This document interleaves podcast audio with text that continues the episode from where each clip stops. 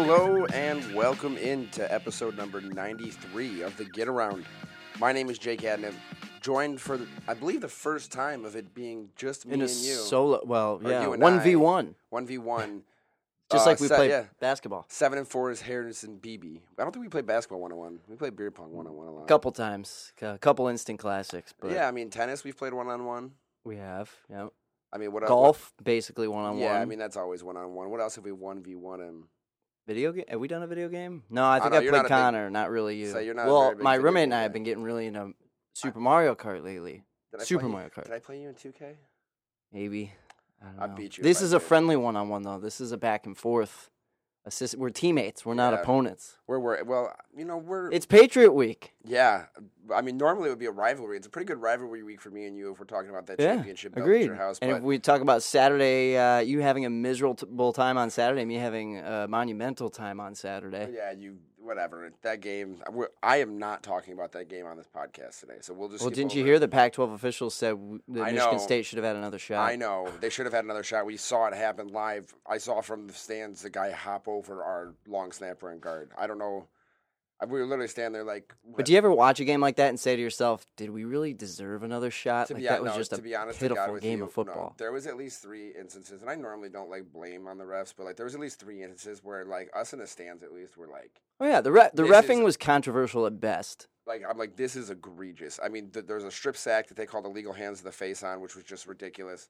A couple of the, uh, I remember at one point we're standing in the stands and they added like 35 seconds back onto the clock, one after the other. I'm just like, who has not been paying attention or something's going on? Who here. the guy that ran the clock during the a one Michigan game, Clockgate. But anyways, anyways, uh, it is rivalry week in high school football in Northern Michigan. So we're gonna make sure that we talk about a few of the biggest games uh, coming up this week. We Pretty already- good week. yeah. Pretty top heavy week for sure. We already mentioned the Patriot game, obviously, with Traverse City West and Traverse City Central both coming into that game two and one.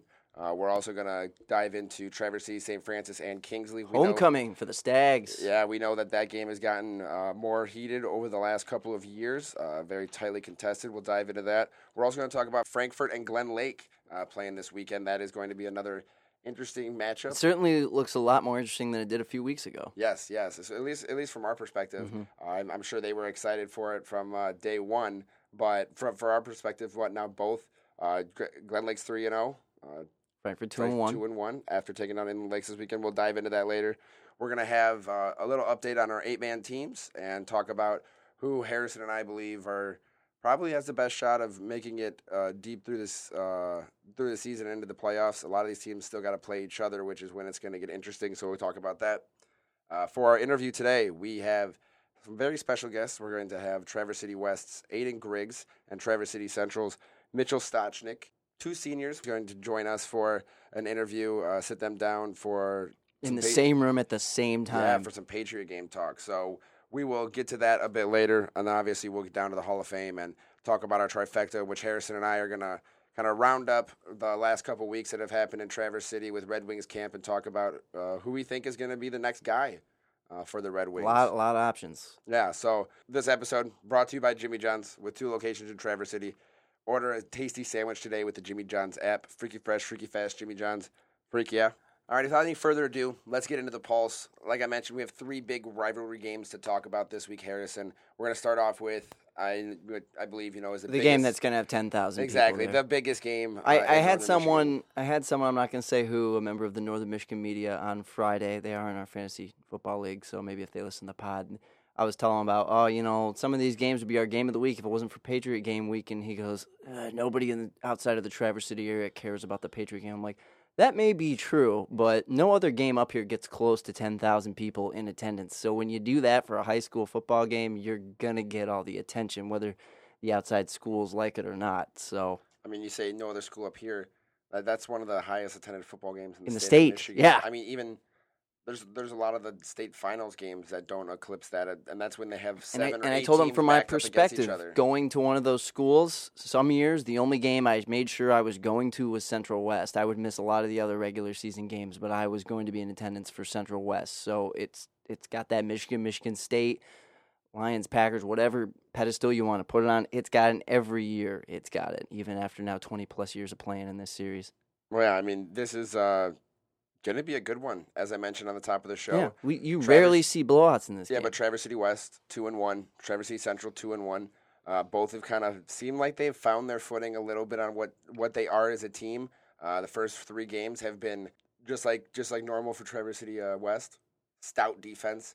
It is interesting to note, though, that TC West defense now has led up 21 and 28 points in two of their three games, and defensively is kind of their calling card last year into this year. I mean, do have to mention one of those touchdowns during the whole game was a bad snap over or set up off a bad snap over their punter's head and uh, put Holt all the way uh, down into I believe the five yard line uh, before they scored. So that that's that's a bit tough there. But um, yeah, I mean Traverse City Central wrecked South Lyon East. I believe the score, final score was forty five. Or 38, 38, 38 yeah, 38 yeah. to 0. Now Um, that one's kind of a catch twenty two as well. You put up a lot of points, but how impressive is a South Lyon East on your resume? Nowhere near as impressive as a DeWitt. Maybe not as impressive as a Marquette. So eh, obviously, it's good that they get the offense moving a- and get that get the points that they want. I mean, that's kind of the thing people have been looking for with Traverse City Central ever since Tobin Schwaneke left. Uh, but at the same time, where is that in measure to all the other teams on your schedule? And the big measurement's going to be this Friday. Yeah, I'm not. I'm not very. Uh, you know, I, I, I, I think that that's exactly what Traverse City Central needed was to go out and just kind of whop on a team, let them run some of their plays. I mean, it was 35-0 before halftime. It was a running clock. Um, they had they had a chance to get some of the uh, younger guys in, give a couple guys a breather, and just actually run some new offensive stuff, run some new sets, and kind of prepare themselves for this week. I know this week of practice is going to be really big, as we'll hear from both of the guys later in the interview. But leading up to this, that is that is really the momentum that you need to carry into the Patriot game in order to have some type of confidence against your rivals to, rival school. With Traverse City West defense and Traverse City Central, um, you know, still working through those problems that they had on offense, I think this is going to be a really, really good game. Yeah, if you're if you're picking on a point spread and it's not going to be 15 and a half points, I can guarantee you that. Uh, West would probably be given what you think maybe maybe a field goal. I'll say maybe four points. Yeah, three four points right now. But a- as we all know, none of that really holds any water when the game actually kicks off. Like we've seen surprise winners in this series, we've seen close finishes.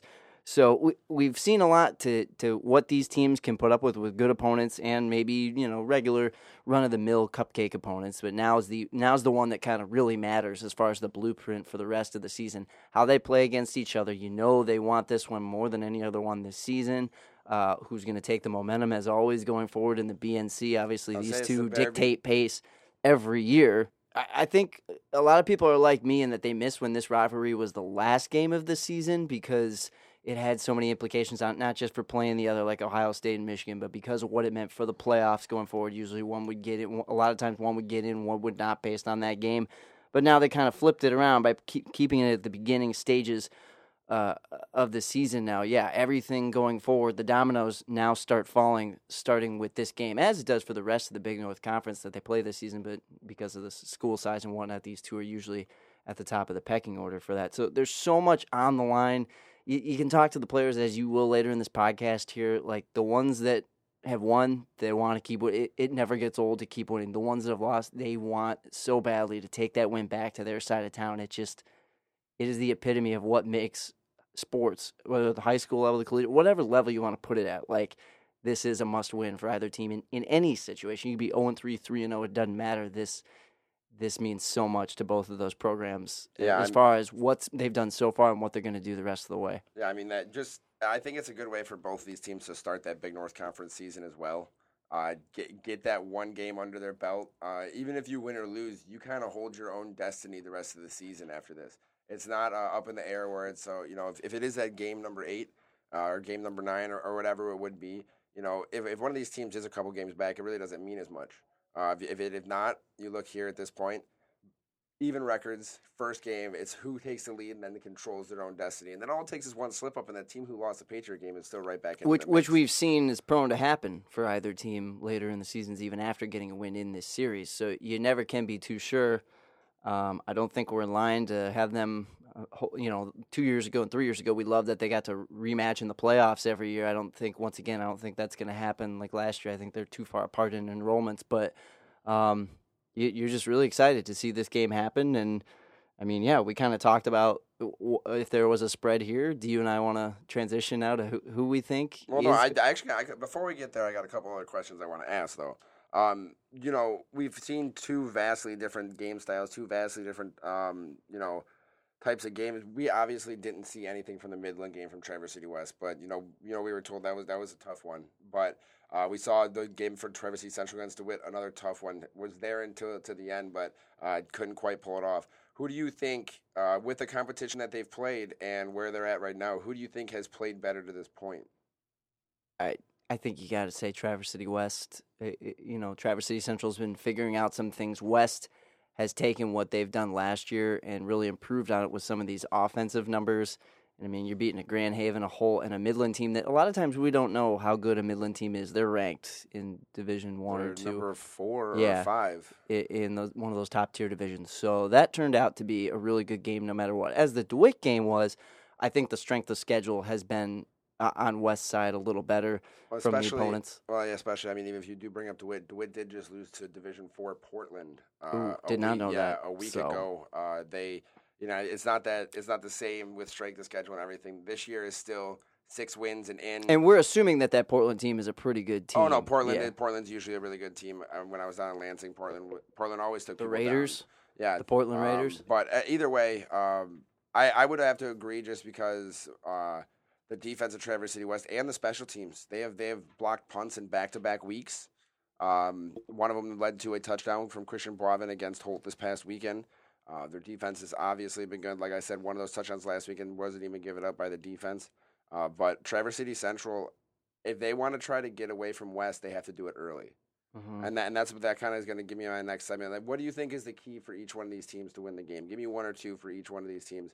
I mean, I'll just I'll, I'll go with one for each, and then then I'll say a review for for Traverse City West. They have to do what they do best and dominate time of possession and run the ball down Traverse City Central's throat. I think if they actually stick it to the ground, um, I've seen them throw the throw through the air a couple of times, but I feel like uh, Coach Vaughn, if he if he's able to ground and pound this team and keep time of possession, uh, their defense will be able to force at least one or two turnovers enough to keep Traverse City Central out of the end zone more than once or twice. But if you're talking about for Traverse City Central, if you if you want to get past that Traverse City West defense, I think you have to run them out and make them tired because uh, they all are they're all to the ball every single time. If you're gonna throw a lot, make sure you're doing it downfield and make sure you're doing it in quick succession. I know that they're running uh, their their no huddle offense, their spread that they do quite uh, quite proficiently, but they really have to be. I think that's why it's important this game right now is in week four is because they need to be on their game with that mm-hmm. you know that quick quick hit offense, and if they can do that, I haven't seen anybody try to take Traverse City West deep over and over again yet this year, and I don't think it's worked out for anybody else because they haven't tried it. So you're saying be ahead of the game yeah. in a sense, and that's a very good way for any team at any level of football for sure. And I think the Trojans have the athletes to do that.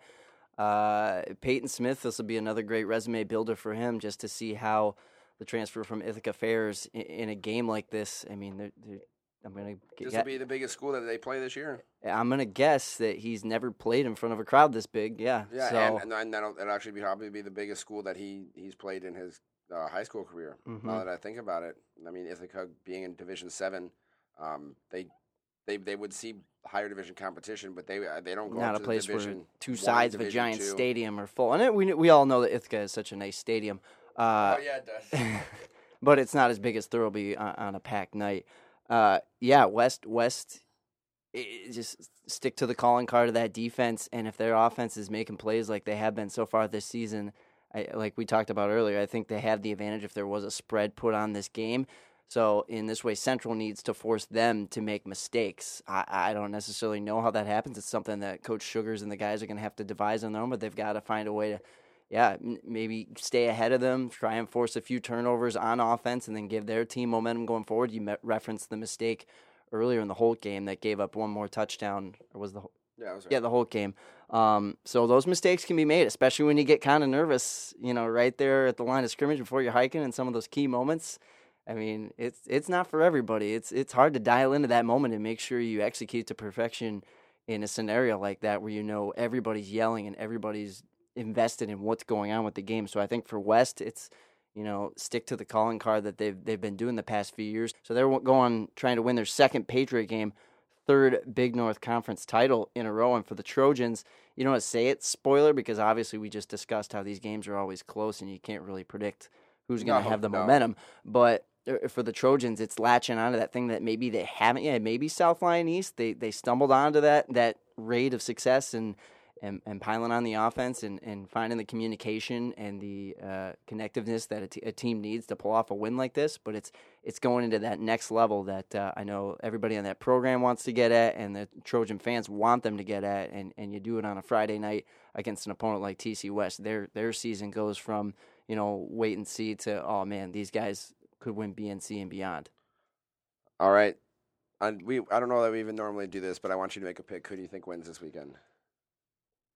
Well, we've done picks in the past on this one, and I seem to always get them wrong. So uh, I apologize to the team I picked because you're probably now favored to lose based on my assumption. And yes, I did go to Traverse City Central, and I, you know, it's it's always. I'll admit this is the one that kind of most brings me back to the rivalry uh, more than any other competition up here. Uh, so having said that, you know, I'm not being biased when I do pick the Titans, and I think they'll win it by seven on Okay. Friday night. Let's say let's say 27-20. All right, I, I think it's going to be Traverse City West too, but I don't. I would never put the the over under at forty seven. Uh, because, I mean 27-20. Once again, Traverse City West they let up. I believe it was twenty eight points against Midland, which was the most that they had given up in almost two years. I feel like this game is going to be another low scoring slugfest. I say 21-17. Okay. Uh, Traverse City So we're, West. we're only separated by Yeah, seven points. though, but so but I wouldn't be surprised if they score 0-0 after the first quarter. I feel like three of the quarters, everything's going to be in check, and then there's going to be that one, maybe the third or whatever, that things are going to be a little unpredictable, and stuff is going to happen that we didn't, that are kind of unfamiliar for both teams, and so that might add to the higher scoring affair. But like I said, I I usually get this pick wrong, so I guess I'm just unofficially crowning Traverse City Central the winner right now. All right, let's move on to the next rivalry game happening this weekend. Kingsley's looked good, but they've had their scares already. They had a scare against Ogemaw. They had a scare against Grayling before they were really able to pull away. Uh, Traverse City, St. Francis, obviously losing to Glen Lake uh, just last week. Had a you know a twenty nine to seven win over Benzie Central this week, which over the last four or five years has has been more like fifty to zero uh, type of type of games. Uh, but not, nonetheless, both these teams coming in off a win, going to Kingsley for their homecoming game. This is also the School of the Year rivalry, right? Wasn't Yeah, yeah, that we just got we just got uh, this sets the tone for the School of the Year. with. Yeah, but exactly. I mean, this is the the one to rule them all at at some in some people's minds, especially for Kingsley St. Francis. You know, you know, making for this to be an interesting matchup. I don't. I don't think, or I don't see St. Francis being as strong as they have been over the last couple of years. I don't think that's that far fetched of a, know, prediction or uh, you know an opinion to form after the first few games of the season and what we've seen them do against the teams this year, as opposed to the last about five years. Um, you know, they've had the same the same first few games, and they you know just weren't as dominant. They were you know got beat by Glen Lake in a pretty handy fashion. Uh, They've but- definitely beaten Benzie Central by a lot more than they did on. Saturday. So I, I think it's I think it, uh, these are good Benzie teams. The I- past yeah, but I don't think it's I don't think it's that hard to say that the St. Francis team isn't quite what it was last year, uh, and this Kingsley team is you know picking up steam once again. Um, I want let's go let's go right there. I mean, who is this win bigger for? Uh, is it is it bigger for Traverse City St. Francis to kind of reestablish themselves in their own mind and go, hey, the Glen Lake thing was a fluke. We still got our rivals over Kingsley, or is it bigger for Kingsley to get over that hump and hopefully you know get one up on St. Francis before they ever before they ever even have to see them in the playoffs. I think this is kind of uh, uh, you know, status check round two for St. Francis. They did the played the Glen Lake game. Obviously, didn't come up uh, with the win in that one. So this is kind of another. It seems like St. Francis, Glen Lake, Kingsley were all wrapping them in one three way bubble to talk about for the rest of the year since they're all going to cross over and play each other. So I kind of think St. Francis looked at it as Glen Lake was the first big test. Uh, Now Kingsley is the second big test, especially to kind of reaffirm what they're doing and how they're doing, how they're chugging along at reloading this roster after losing those guys from all these years. Having said that, Kingsley had a season to remember that they're going to be talking about for the rest of their lives last year, and the only two blips on that schedule were St. Francis in September, St. Francis in November. Kingsley really wants this game. Everybody was theorizing why Coach War would schedule it and have homecoming scheduled for St. Francis's visit. they really want this game, and they're going to look forward to playing Glen Lake down the road too. But they know St. Francis was the was the eh, thorn in their sides twice last year to an otherwise flawless season. Who's to say what would have happened if they played Montague in that semifinal? But uh, the Stags really want this, and I think a win for them on their home field in homecoming just reasserts how strong they are for a second year in a row Whereas St. Francis, they, they want it just as bad, but the win, I think, as far as where the season's going from here, it's it's way more desired by the Kingsley crowd than in St. Francis. Yeah, I, I don't disagree whatsoever. I mean, Kings, I think Kingsley has a good chance. I mean, could could you imagine uh, the confidence boost that it could give the Stags to to say, hey, I got got trounced in the regular season by St. Francis last year. The playoffs were was really close up until the last you know little bit it's been a while since they beat St. Francis. Mm-hmm. You know, um, I know St. Francis would want nothing more than to start off once again, get an actual win in the conference. Yeah, uh, it's just like the Patriot game where these. I mean, I know they both played conference games last week, but if they're supposed to be the top two favorites in the Legends division, of the MFL, then yeah, this is kind of like Central and West. This is where you start knocking those dominoes down and showing who has the edge going forward. But I, I mean, I, I do want to bring up one kid that has just been ripped just up. One? We'll talk about it. Well, we'll talk about him a little bit more later too. Uh, but Ayden Mullin, uh, I, I, I'm just gonna bring this out and say who my X factor for the game is, and it's obviously Ayden Mullin. Last two weeks, he's had plus, 20 plus carries on the ground, 220 plus yards in each of those games. I think he's totaled 10 touchdowns over the last three weeks, or 11 touchdowns over the last three weeks. Um, I mean, you know how fast he is. You've seen him run track. We saw him on the he's football uh, field he's in my year. prep play of the week today when Tyler connected with him in a big game. That yeah, I don't want to steer the conversation off Aiden for a second here, but Kingsley as a program showed me a lot in losing to Grayling in the second half at home last week. And it's a pretty impressive Grayling team defensively so far this season. They came back to win that game by a few scores, and Aiden was a big part of that. So. Yeah, I mean, if you, I'm not saying he single-handedly did it, but the well, fact no, that I, I I'm that's what I'm trying to say is he he has to be the X factor though because they've had four or five guys consistently put up numbers, but this guy is putting up outrageous numbers he's, for them. He every time he's touching the ball, he's averaging seven and a half, eight yards per carry. That's outrageous. And, and Kingsley's schedule has been pretty good to start. A McBain so team that's McBain, not too Ogemaw, bad. Uh, Ogemaw and Grayling. Yeah, they none of those teams are a blowout, whereas we've seen teams start 3 and 0 and have some easier teams on their schedule. That is not the case with Kingsley. Uh, St. Francis, it's not the case either, but kind of while we were comparing the resumes earlier, West and Central, I, I think Kingsley's been more battle. Even with Glen Lake on the St. Francis schedule, I think Kingsley's been more battle tested through all three weeks. Who do you think is the X factor for St. Francis? I mean, Colin Endress obviously has been a big part of what they're doing. You could go running back, running back, and say Aiden Schmuckel. Um, I, I think it's the St. Francis defense as a whole, though. I think St. Francis can make as as many plays, you know, to win a game on offense as they need to. But I think if that defense can stop the playmakers in Kingsley, which are kind of harked on as the returning, you know, the veterans of that team from a year ago with the Tyler Enthusones and Ayden Mullins and the Payson Caballeros and whatnot. Uh, if that St. Francis defense can limit them to two scores, maybe even three, maybe they can win the shootout and, and get enough offense in.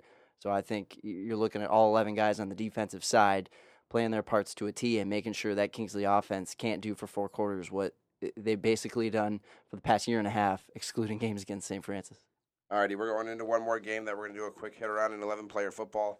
Another rivalry game that we mentioned. Frankfort at Glen Lake on Friday. Frankfort now 2 and 1. Uh, just defeated Inland Lakes 35 to 0. Had a couple good performances on offense. Uh, Glen Lake obviously taking another um, big club to their opponent. I believe putting up nearly 40 points for the third week in a row.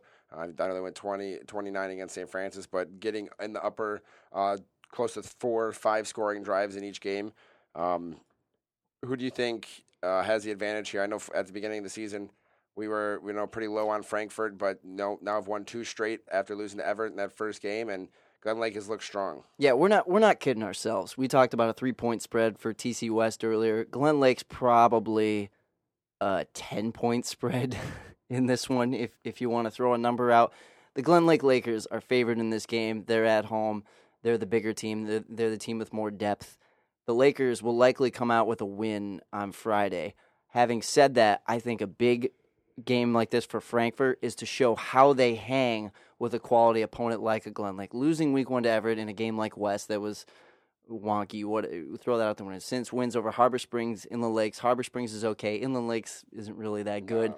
Uh, But they're they're getting the wins and they're and they're making the progression of the from the fears that we were worried about after week one. So uh, there's no way to, better way to show your fan base in Frankfort that that you're still serious about competing, even if you don't win games, than to do it against a team like Glen Lake. For them to put a scare into Glen Lake and maybe have it close going into the fourth quarter, that says a lot about what this Frankfort team has going forward. And because it's a rivalry game, you have that feeling like it's very possible that could happen. As we said, Glen Lake That would be probably story, winning.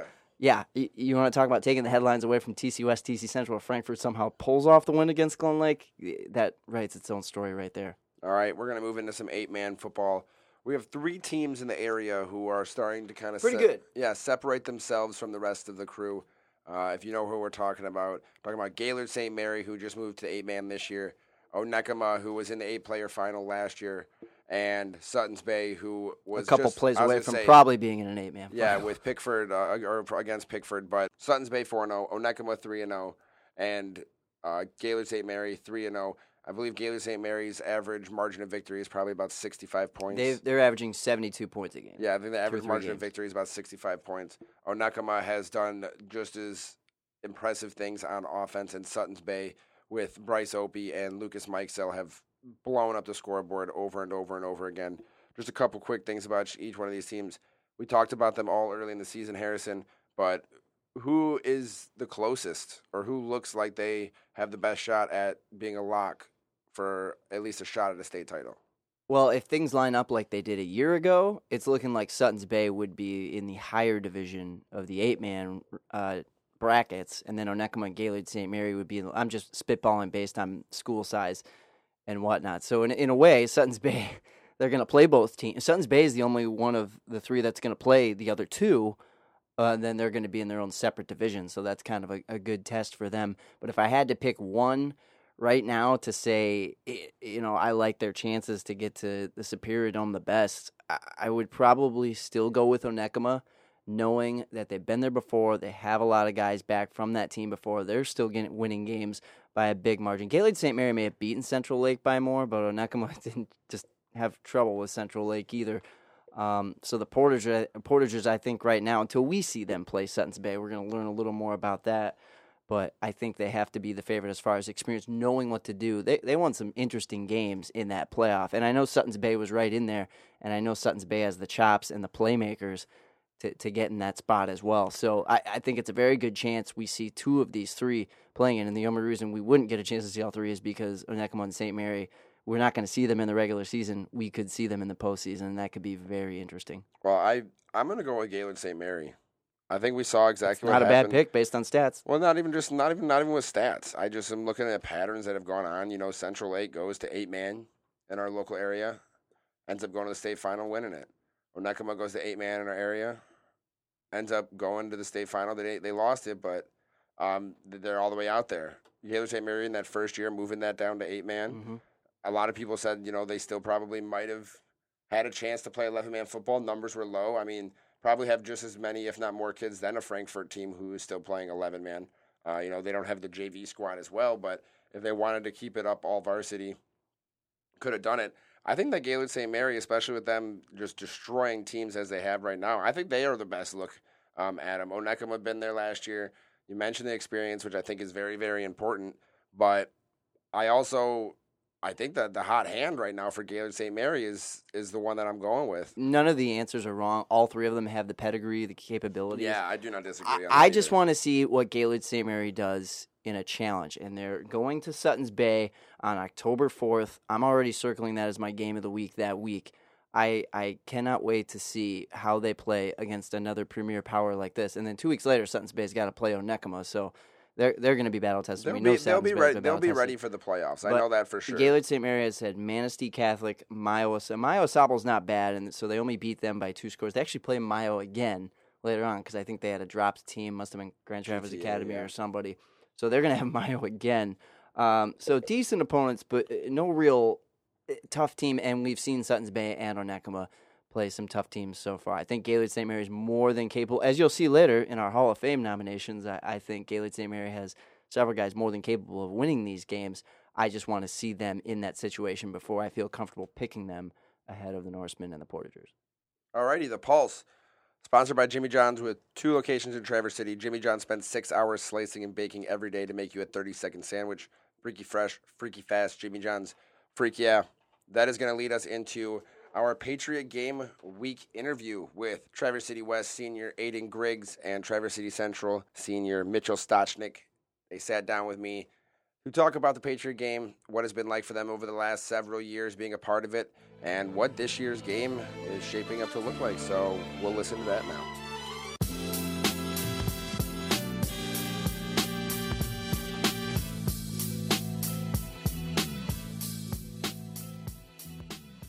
I am very excited to welcome into the Get Around Studios Traverse City West senior Aiden Griggs and Traverse City Central senior Mitch Stachnik.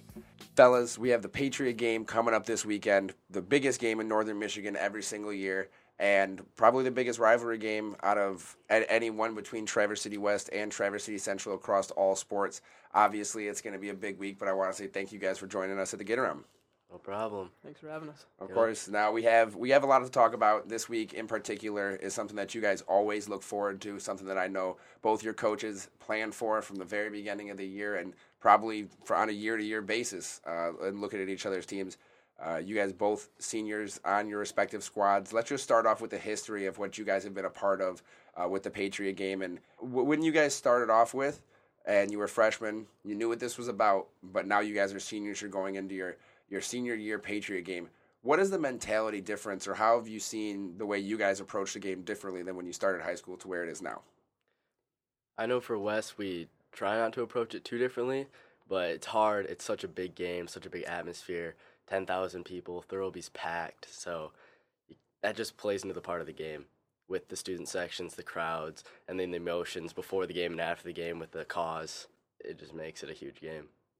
Yeah, I mean, we also like try and keep it uh like every other week, but it's difficult knowing that you know our rivals is the game. Have- Have you guys, when you, when you guys first heard about this, or when you guys were when you were younger and you watched this game, did you guys kind of look at it and you're like, oh man, dude, I can't wait to be a part of that? And now that you guys are kind of like the the top dogs, the seniors, you guys are the ones who are leading the charge into this. How does it feel different?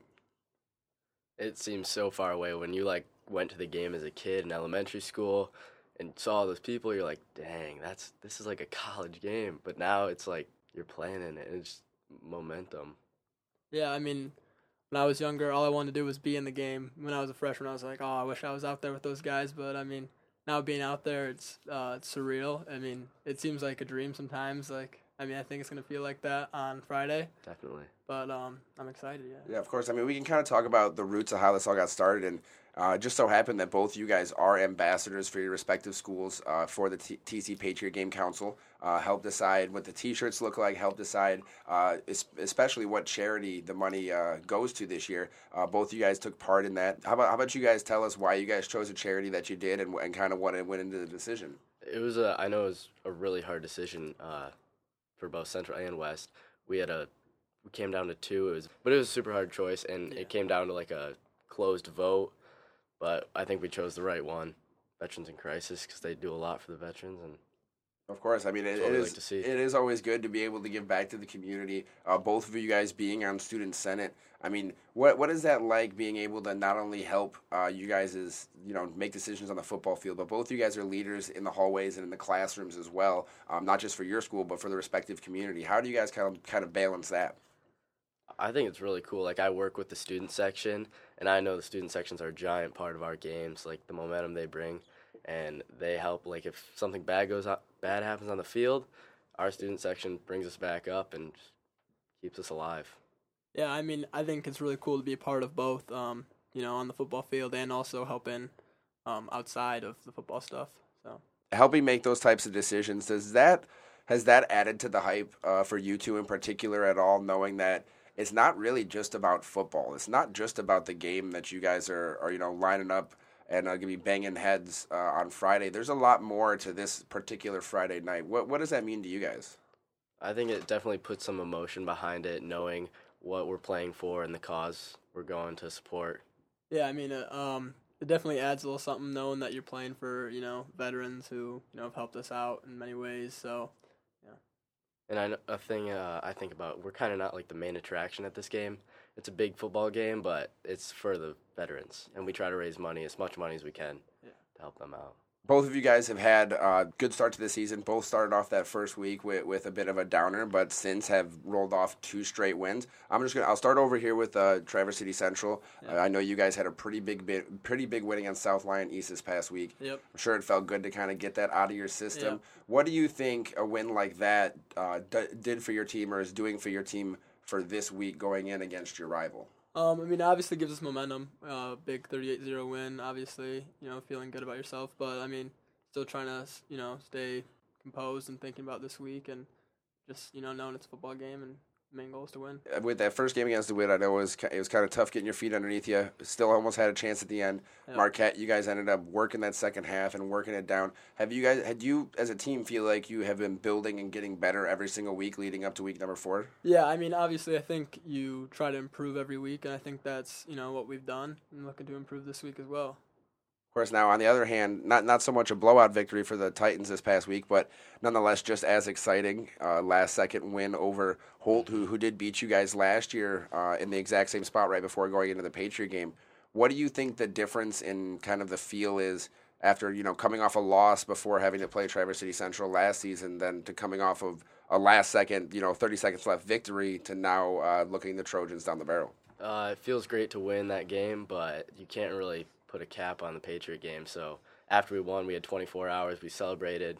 Then we were all back to business, and we knew it was going to be a hard game coming up, and so we're preparing for it. Of course, now we can talk about that preparation a little bit. You guys both just got done with your first practice of the week for each other, and I'm sure you know getting getting uh, the mindset right, kind of getting the opposing team's playbook in your head. Um, is there anything that you guys do actually do differently to prepare this week, knowing uh, the size of the crowd, knowing uh, exactly who, who you're going up against, and even as much as you guys kind of knowing each other, is there any extra any extracurriculars that go on um, with leading up to this game?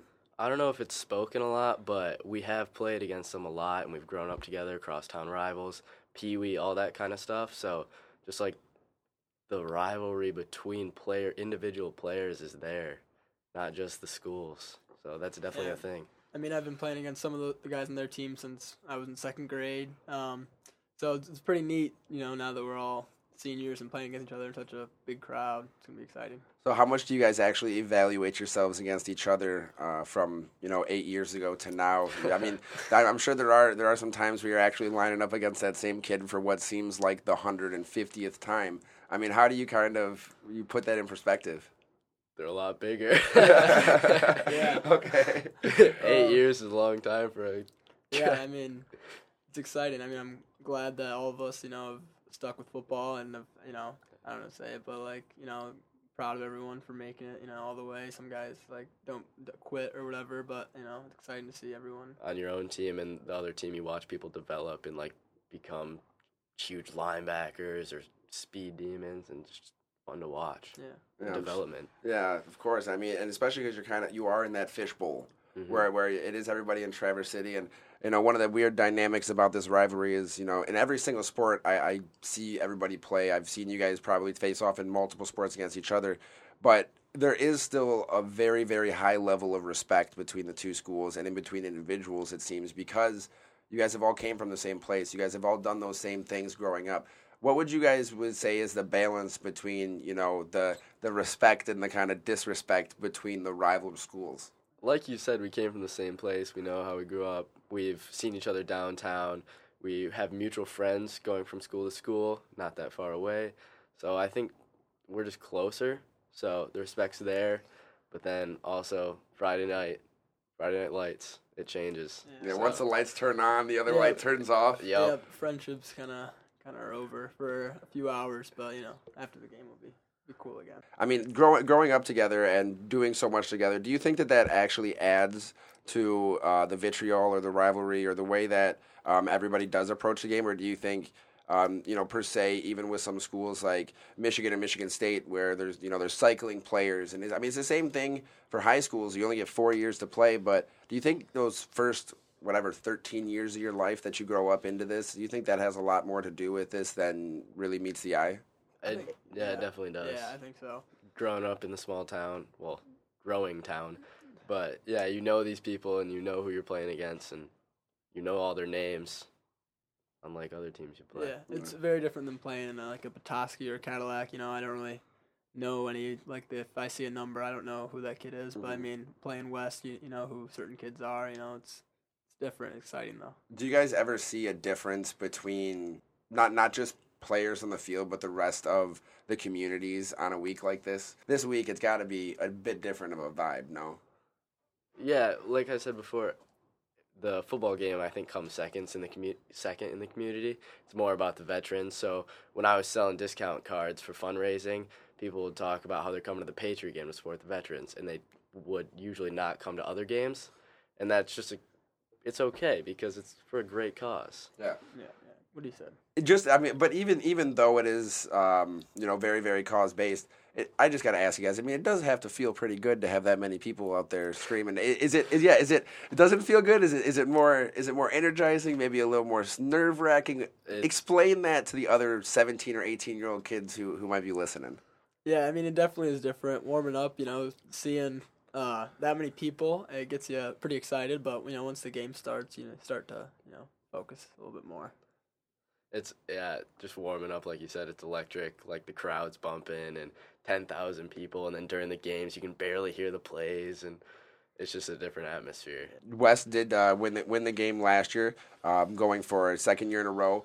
Hopefully, I'm, I'm sure you guys are looking at another Big North Conference title, trying to make it three in a row. Um, just coming from the Traverse City Central side, obviously um, had some pretty big expectations with winning that game last year, and it, it was once down to the last uh, four and a half minutes, I think it was. Yeah. What what does it mean to want to steal it back? How much do you guys talk about actually, you know, winning this particular game when it's not, uh, you know, yours to defend? Yeah, I mean, it's definitely different. I mean, you know, you obviously want to win, and the last two years haven't gone our way, so obviously looking to change that this year. Now, coming from the defense side, uh, do you guys really put a lot of stock in this game? Obviously, it's both of you guys' first Big North Conference game, which I think is one thing we got to talk about because that, that's a pretty big deal with how you guys start your conference season. But how, how much stock do you guys put into this game as opposed to other just regular home games, especially because it's your first Big North Conference game? In the beginning of the season, we usually set a couple goals, and one of our goals of many is to win the town, and then we win the BNC, and then we go farther from that.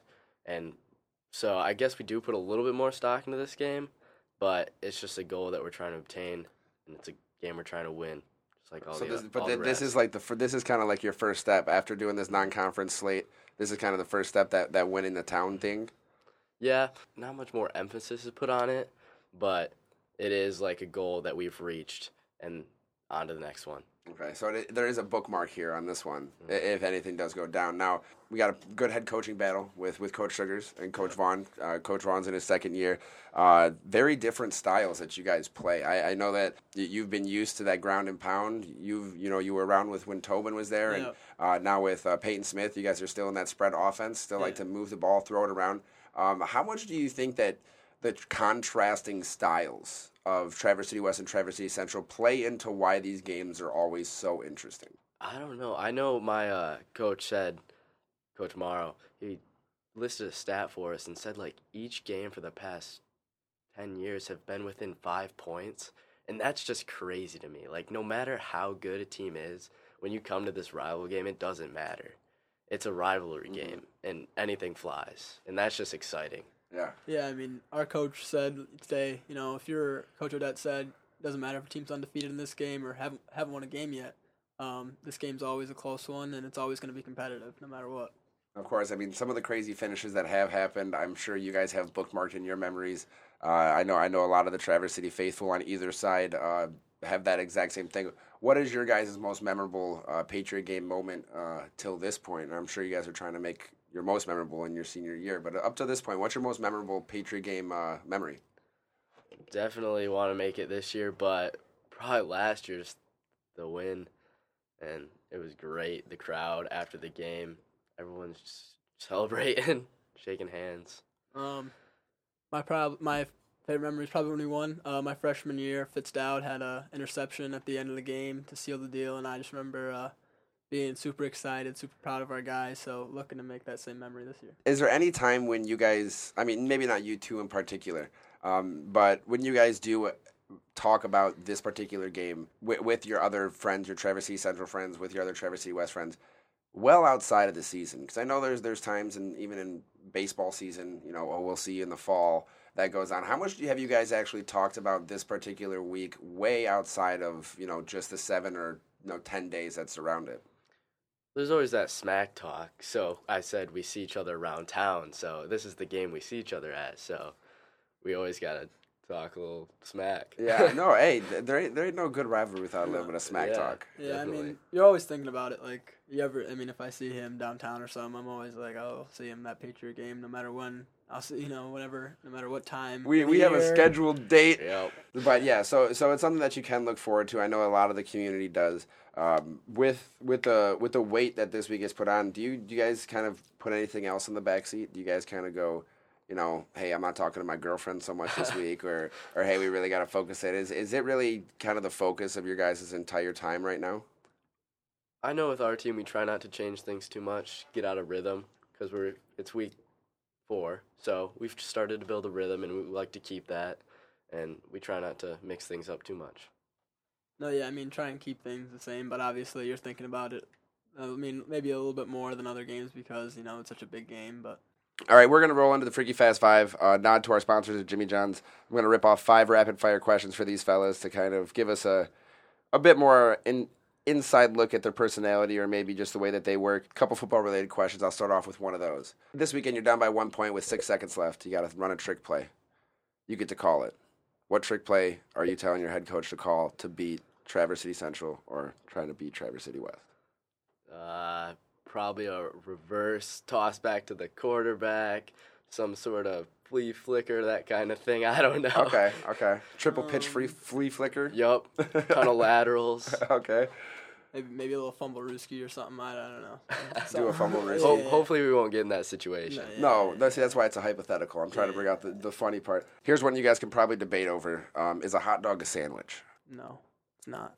Uh, yeah, I wouldn't say it is. In no way, shape, or form. I don't think so. Is either, it a so we- sub though?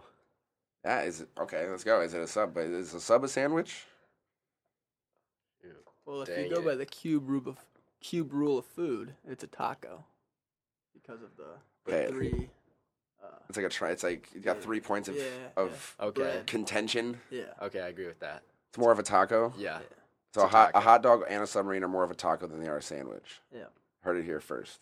Okay, this would be good for this weekend. You're about to get into a fight. What song comes on in the background?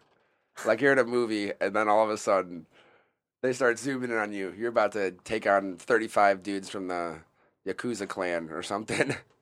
What's your background song? I don't know who listens to this podcast, so if the songs we list are gonna be known, I would say uh, Mosh Pit. By who? I have no idea. Okay. But he's ready to throw down in a mosh pit. I don't know something something like maybe the the Rocky intro song. Oh, that's Okay, a good one. really get yourself hyped. Yeah. I mean, what's something that you guys have to listen to before before a football game? Like, what's what's one that like if it doesn't go through your earbuds, you don't feel right? Maybe Hell's Bells. Okay, Yeah. ACDC. Yep.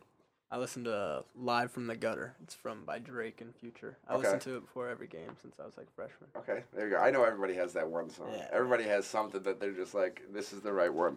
Did you have another one? I was just gonna say In the Air Tonight. That's a good one. Yeah. Okay. That always gets you in your feels. Are you talking about uh, like Phil Collins? I can feel. Yeah, yeah, like. it in the- yeah. Okay, you're talking about Phil Collins. I can do a Phil Collins drop. I'm alright with that. Okay. Okay, so since we're talking about rivalries and since we're into it, what do you think is the best rivalry in sports? Right now, for us, it's this one. Yeah. Of course, of course. Outside outside of the Patriot game, since we've already talked about this particular rivalry so much, we know how awesome it is. What's the best rivalry? If- Or actually, we could even do it outside of sports. If you think it's like Batman, Superman, or something, what's what's the best rivalry uh, in your mind? Well, I think in sports, my favorite to watch is Michigan State versus Michigan football. Yeah. That's you know that's my favorite. Okay. I, I'm in the same boat. Don't yeah, worry. yeah, yeah. I don't know, cause like if you don't take sports into an aspect, it can be so many different things. Yeah, right. Like McDonald's or Burger King. Yeah. It's like I don't know which one's bigger. Anything. Eh, There's so Go- go with sports, so go with many. sports then. Okay, Michigan, Michigan State. I'm gonna have to piggyback. Yeah. Hey man, I'm in I this, love that I- game. I'm in I'm in the same boat with you fellas. We're we're all in agreement here. Yeah. Which company or franchise do you wish would go out of business? Oh no. I'd probably take out McDonald's. Yeah. It's it's a big one, and I don't really. I'm not a big fast food person. So just get rid of McDonald's. What about the breakfast though?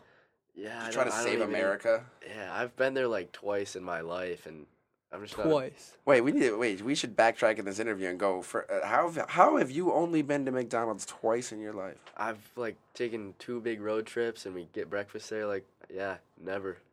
Man, your parents must really love you. My parents I'm a are. big McDonald's. guy. They're they're a big. We've got food at home. Okay, I was gonna say, I was gonna like, that is just not healthy for you, Aiden. You're not allowed to be eating this. Don't ever do it, because, man, that means I've eaten more McDonald's in the past like 36 hours than you have in your entire life. Like, definitely, I had McDonald's. I had three sausage McMuffins for breakfast for McDonald's yesterday. So that's definitely more than you ever have. But either way, I appreciate both of you guys coming in and joining me, even if it was shotgun and you didn't really know you're going to be sitting next to each other for the interview. It's all right. Yes, of course. Yeah. But yeah, for for Aiden Griggs uh, and for Mitch Stachnik, thank you so much, and uh, good luck this week at the Patriot game. Thanks for having us.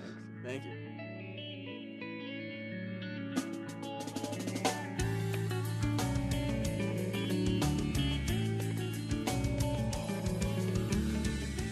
Once again, we'd like to give a big thank you to Traverse City West Senior Aiden Griggs and Traverse City Central Senior Mitchell Stachnik for joining the Get Around. That interview brought to you by Jimmy John's with two locations in Traverse City Freaky Fresh, Freaky Fast, Jimmy John's, Freak Yeah. We're going to dive into the Hall of Fame, putting another member into the most exclusive club in Northern Michigan. We have three fantastic, and I mean fantastic, nominations for this week. One's already been nominated several times. The other two, uh, very, very well. One's already been talked about a lot this episode. Yeah, exactly. We'll get that out of the way then, because I, I know I think this might be even the third time that he's been put up for the Hall of Fame. So I wonder if he'll get in yet. But Kingsley's Ayden Mullin in the win over Grayling had 23 carries for 222 rushing yards with four rushing touchdowns. But didn't stop there. He had 40 more receiving yards and a score uh, through the air. And then even on defense, turning around with nine tackles, so almost double digit tackles on defense. Obviously, never coming off the field. Uh, another big game for Ayden Mullin. Who do you got, Harrison? Uh, I'm going to nominate Gaylord St. Mary QB Brady Hunter. Eight carries, 271 yards, six rushing touchdowns versus Central Lake in that in that throttling in, in week three. Just one of the big reasons why St. Mary is humming along at such an impressive pace is uh, Brady's, I believe, a four year starter under center, at least three. And I know he was injured in his sophomore year, but um, a big reason why those guys are out to a tear, and we just spent so much time talking about him before the interview, is uh, Brady Hunter under center. So eh, those stats. I mean, six touchdowns are no joke. No joke whatsoever. Now, uh, we're going to do an honorary nomination for our friend and normal co host, James Cook, who is not with us today. Uh, he will be at the Patriot game later this week, but was not able to join us on Monday because Concerts. yeah, he's going to jam out with his friends. Which concert? You know, Heavy metal, something. heavy metal. Yeah, he's going. He's going to jam. Metallica. But uh, for for James, we're putting up Benzie Central's Hunter Jones. He took first place overall in the Bron division at the Spartan Invitational uh, down at Michigan State this past week, or uh, last Friday actually. Uh, he actually ran over 30 seconds faster than any other area um, runner that was there, boy or girl, from eight area schools. Even even the higher divisions. Yeah, well, no, I said from area. Yes. No, but like yes, TC faster than Central and TC, Petoskey. Yeah, no, he actually ran nearly a minute faster than the, the, the top kid from Traverse City Central. So I mean that's saying a lot. At sixteen fourteen, I ran cross country, varsity cross country four years up here. I mean, I never got close to sixteen fourteen, and I was a pretty reliable part of the TC Central cross country team for almost four years. Well, Uh, yeah, so well, I mean, that if you're guy's talking, if you're talking like Cole Truskowski, who was our cross country runner of the year uh, last year um, for the Record Eagle, he beat him by more than 45 seconds. Yeah. So I, I mean, and you know, Benzie's a cross country program through and through. So, and we were kind of talking before we press record on the podcast that wow, it, it was just impressive to see the showings from these teams and these individuals at the Spartan Invitational. That's always a well attended meet. Oh, Always yeah, a there's big time feel. hundreds and hundreds. You should have gone to see it while you were at the game on set, or was it It was Friday? Friday. Okay, yeah, they usually have it on a Friday, but But no, there was I think it was 168 high schools at that meet, and uh, had a few area people finish towards the top in their respective divisions. So yeah, they had a very good weekend for uh, cross country last week, but we're gonna have to put it to a vote. There is only two of us here, so we might have to. Uh, Well, here I'll, I'll start. off. I'll start and uh, maybe throw you for a loop. Uh, my own nomination, I'm probably going third. okay, So Brady, as impressive as it is, um, I kind of harped on it earlier. I, I don't know the quality of opponents necessarily that Gaylord St. Mary's really been facing, and really giving him that much of a challenge in getting these stats. Having said that, he didn't play the whole game, I'm sure, so those numbers could have been even more inflated. Coach O'Connell probably taking them out in the second half during the running. I think they're up 65 nothing at half. Uh, at second, I'm going to go with Hunter Jones based on that impressive runtime at a Spartan Invitational, where you've got some of the best of the best in those smaller school in the bronze school divisions, and that's a great test for Benzie and Jones now as you go through the rest of the season. But so you're giving it to Ayden Mullin. an Ayden Mullin performance like that against a Grayling team that we, we were talking about how they were tough to hang with defensively, and and then to be down and to come back and win a game like that at home. Knowing you got, you could have almost looked at that as a trap game. That was week four St. Francis. You could have very Yeah, easily looked look at that as a game. easily. Kingsley screws up and does not, and Ayden Mullin is a big reason why the Stags are three and zero. I I'm gonna vote for him. All right, I I'm not gonna go on such a long-winded explanation as Harrison. I just want everybody to know that all three are worthy candidates. Well, that's why they're getting nominated in the first place. Of course, they're worthy candidates. But this is this. This I is the feel mo- like and this was a Harrison. tough This one. is the most exclusive club in Northern Michigan, and the newest member is going to be Ayden Mullin. I'm going to put him up. Uh, I think I mentioned on last week's podcast, week in, week out, he's been nominated for this. He's been squeezed by just a couple times. I think it's probably a good idea for us to get him in and kind of get it out of the way so we can start nominating. So of course next week when he's a shoe in, we can't even nominate him. Hey, no, exactly, exactly. So, uh, congratulations, Ayden, on being the newest member of the Get Around Hall of Fame after your 262 total yards and five total touchdowns against Grayling. We only have one thing left to do today, One thing left. and that is Start the hockey season. trifecta. Yeah, well, ho- hockey season actually will kind of sort of be starting by the time you listen to this podcast on Monday Preseason night. games well Tuesday, underway. yeah, Tuesday is when uh, the Detroit Red Wings start the preseason. Uh, just wrapped up training camp in Traverse City on this lovely Monday that we are recording uh, for you Audible viewers. But we wanted to do the trifecta today to kind of wrap up their time in Traverse City and wrap up our time spending kind of talking about the Red Wings for the majority of uh, the rest of the year with a trifecta of asking the Red Wings have had a couple really high draft picks over the last few years, have had a couple prospects start to show up. Uh, we've seen them over the last several years uh, here in Traverse City, and had me and you have both have cha- have had the chance to put some eyes on these kids in these developmental periods and see what they've been able to do both in the AHL and the NHL. So we're gonna talk. Who who do we think is the next guy? Who do we think is the prospect or prospects who might turn into be the Datsyuk and Zetterberg or you know the the Lidstrom or the the guys who are going to be here The for faces the of next, the organization. Yeah, be here for the next 15, 20 years and I mean, I'm still know, shocked. possibly possibly make the biggest difference. I think that's so much pressure to put on these guys. I remember when everybody was saying that about Dylan Larkin when he was drafted and he came into our studios for the Jimmy John Sports Corner a week later, scared as can be to be on that set. And I'm looking at this kid thinking, like, is he really? I mean, I'm sure he's great at hockey. Is he really going to be able to to take this leap that everybody's projecting for? That everybody projects a lot of the first round picks for, especially to to reach in any major sport.